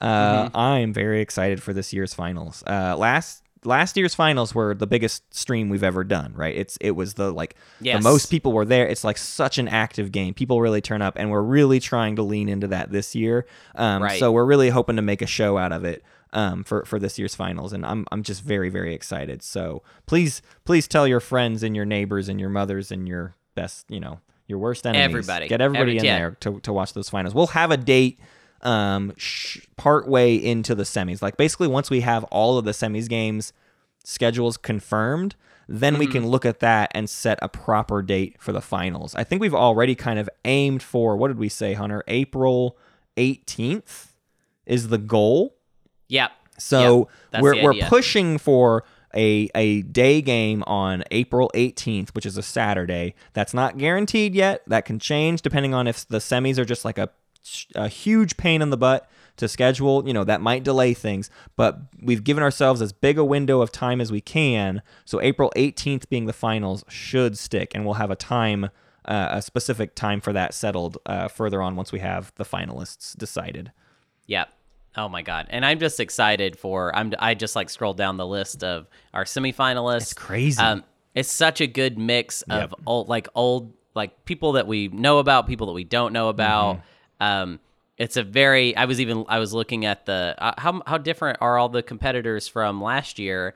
And I actually feel like you know if you use the finals and the semifinals from last year as a guide it kind of looks like a lot of people are not coming back basically from right. from last year as far as like you- we're not getting the same list of semifinalists but if you look through those games and i see a lot of second place finishers from the first tournament that are first place finishers in the prelims of this Yes. tournament so Yeah. clearly there are people that played in the tournament stuck with it and then we yeah we just have all these new faces as well so i'm so excited to kind of get to know these finalists I'm looking Um, forward to doing more to kind of get everybody like we don't what we don't have from last year is that two round semis, right? We had Yes. we actually had two games with 15 of the 18 semifinalists last year, which was Yes. very very good in forming stories. So we that's been kind of a thing to figure out is like, well, how do we make sure everybody has like a good story going into this? And my goal is to have a little bit of extra stuff about each of our 36 players in the semifinals, right? I Yes. want I want going into each finals to you know on the show or even just on the stream having like a blurb for each of them you know right we want to Yeah. know um, if, if anything too we'll, we'll start sending out and trying to get like each player's tagline or something but we'll also pull from like the games that they won and all of that but i want i want to build that momentum around like who are these players? How did they get to where they are? You know who who's who's the who are the wild cards that won through crazy shenanigans? Who are the players that won through just steady consistent perfect play? Mm-hmm. Who are the mm-hmm. ones that were in just those weird games that's just like oh suddenly it's kind of over and so and so won. And so we don't actually have a good readout on like what kind of player they are compared to the other you know there's there's just so many variables that go into this and i'm, I'm very excited to see how all, all that bounces off of each other Yeah, that's gonna uh, that's gonna be super fun. Um, I want to throw out some uh, Hunter Dawson fan club stuff. Um, I uh, am going to be granting everyone access to the archive, which is not something I've done thus far. Uh, the archive is a folder on Google Drive where we'll keep all of the past Hunter Dawson fan club streams. Uh, the one we that we did uh, was uh, super fun. Uh, also got really weird. Uh, it was a very drinky stream. Yeah. Uh, I say that not necessarily for to about me. I, I had I had no drinks. Um, but our mod team certainly did get pretty drunk. yeah, didn't they? I tuned in for a little bit of that stream and it was off the handle. It was a Yeah. lot of that thing where someone has gotten tipsy in TI and they're just sort of like, no, I'm voting for Ixthian. No, I'm doing it. I'm doing Right. it. And you can't Right. stop me. Nothing will stop me. And you're like, oh, okay, all right. I, this game has stopped having meaning, I guess. right, right. Um, next episode, uh, I will have the new uh, the new options for Hunter Dawson Fan Club night uh, for March. Uh, that will be uh, super fun. Overall, we got uh, we need. Oh, you know what we need though? We need feedback on the semifinal map because that is something we're working Yeah. on that we need to figure out. Right. So if you're interested in playing on the semifinal map, please hit up our Discord uh, and test it and give us feedback. I might Uh, actually have a new version of it out by the time this episode is posted. If I don't, Yeah. it'll be within the next day or so. But we need to get like an update to that and have that tested. So be keeping your eye on the Discord for maybe a new version of that map. um, Yes. that will get pinned in the Patreon tournament chat. Yes. Um, and you've got uh, five day or four days left uh, to vote on the Galactic Council episode for March. Um, I thought going into this that Hunter and Matt's leech strategies for winning the tournament was going to win handily. Oh, yeah. But it is actually a really tight race right now. So so your two options are Hunter and Matt's leech strategies for winning the tournament, and the other one is Hacan versus Mentak. Um, so get in there. Uh, show us your vote. Uh, there's been 65 votes thus far. I know we've got a lot more galactic counselors than that. Um, so yeah, please let us know. You've got you know four or five days depending on. No, you've got four days. If you're hearing you're hearing this on a Tuesday, You got four.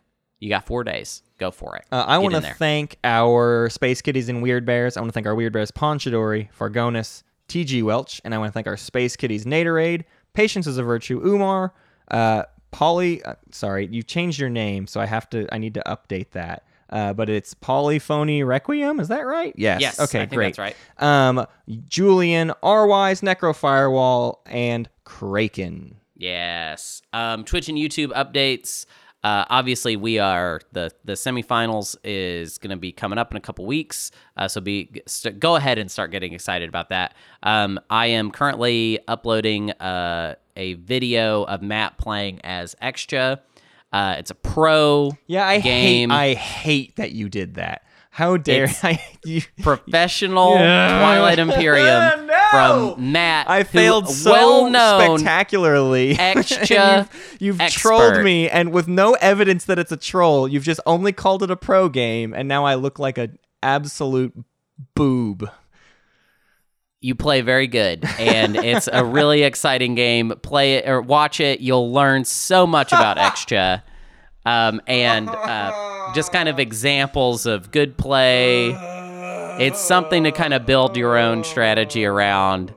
I, i'm torturing him now um, but yeah uh, check it out. Um, i'm going to be uploading that in a couple parts. Uh, part one and uh, maybe even part two is probably available by the time you hear this um, and there'll probably be another part in like a day or two so Hey, you should go. rate our podcast on Apple Podcasts and iTunes or wherever else. Uh, but give us a five star rating and say how much you love the show and how much you love. This time, don't get weird about it. I feel like we've got a lot of weird reviews at this point, and people might look at those reviews and be like, "What is this show?" It's about what are you talking about? noodling and also movies, and it's also about uh, sports and cars, and I don't, I'm confused. Uh, so maybe this time, just this week only.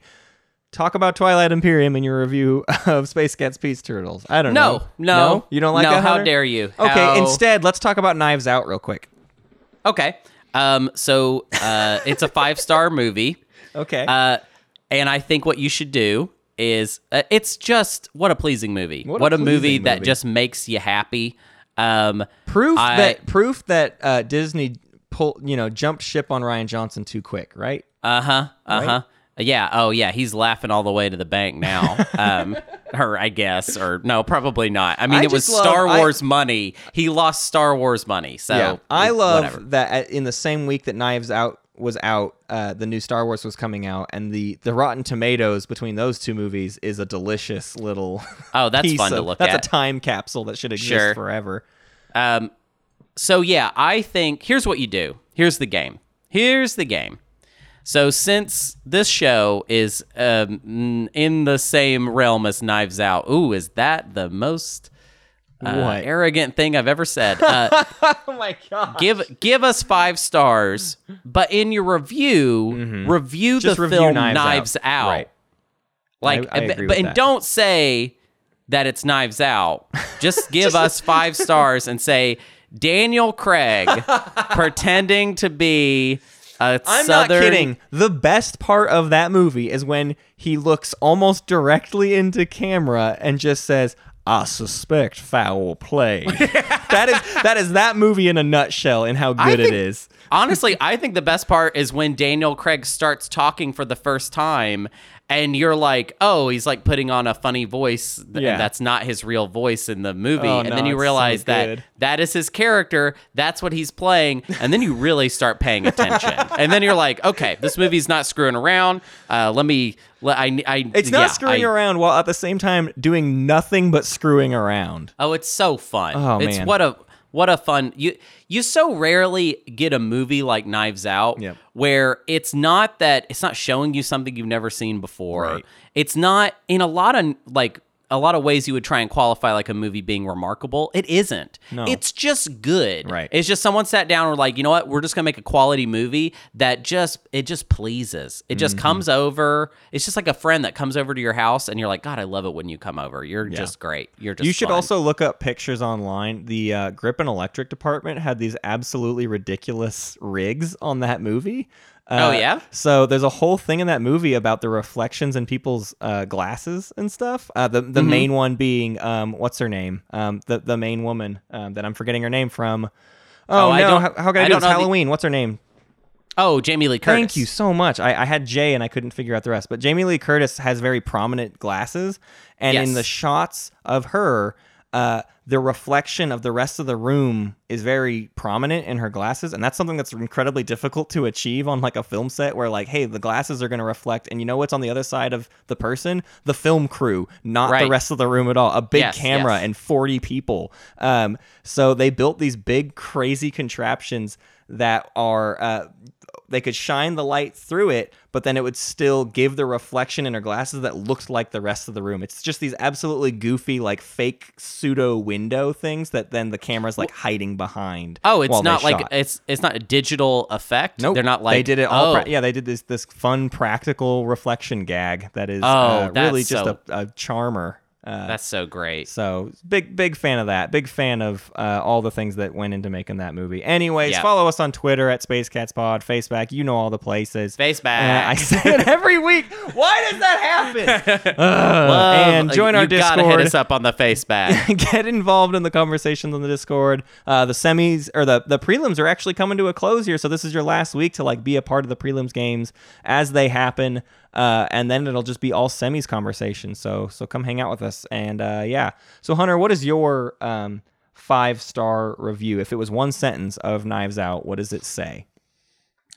um, it's weird that we're talking about this movie so far after I know it it's like out. three months after it came out. Two months. I mean, after it is still out. you can still go see it. Um, I guess so. It is Ooh. maybe Oh wait, can we talk about a different thing? I don't care about your review Yeah, yeah. anymore. Wh- yeah, I'm gonna up? go see Parasite in IMAX this week because they have it in IMAX for one week only. Uh, Interesting. So that rules. That's gonna be a fun thing. I you get haven't to do. seen it yet though. I haven't seen it yet.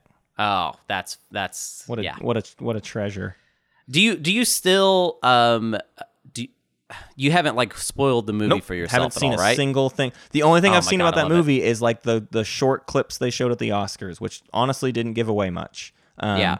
Uh, so yeah, I've I've read almost nothing about it. I've watched almost nothing about it. I refuse to know anything about that movie before going to see it. So Yeah. Can't wait. Oh, I'm I'm very excited for you. Um it is you know, I mean, you there are probably people in the audience that are like, I'm sick of hearing about this movie. Uh but you know what? Go see it. yeah, Just go see it. Just, go go see see it. It's it's so great. It's uh, it's it's it's one of those few times where like 2019 was so good for movies. There were so many great movies that came out.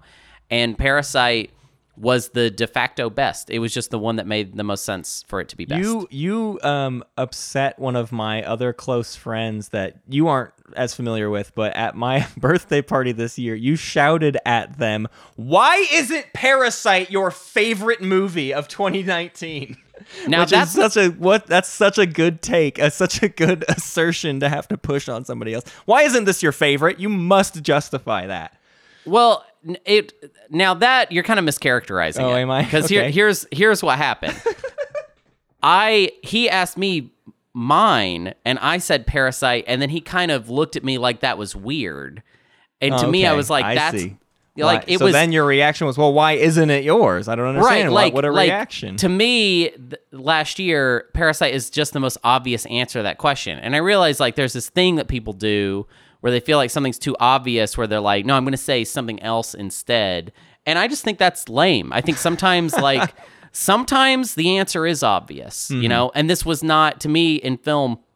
This was not a year where there it w- it was so not obvious what movie kind of captured everyone's imagination and did feel like uh like a revelation because I mean basically you know uh Bong has Bong been Joon-ho, making yeah.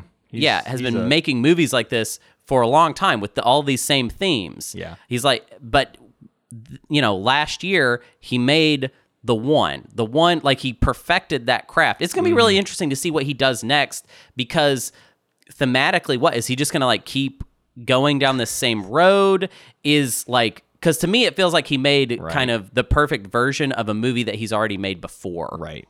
Right. um yeah so it's gonna be really interesting to see what he does now and obviously he's gonna have a lot of resources to do whatever it is he's gonna do next so, anyways, that was 20 minutes of rundown. oh are you serious i'm so the- sorry i'm cue so the outro. sorry No, that's okay. I was right there with you, buddy. but I'm literally about to- We're I'm- fading out. The music's starting. ah!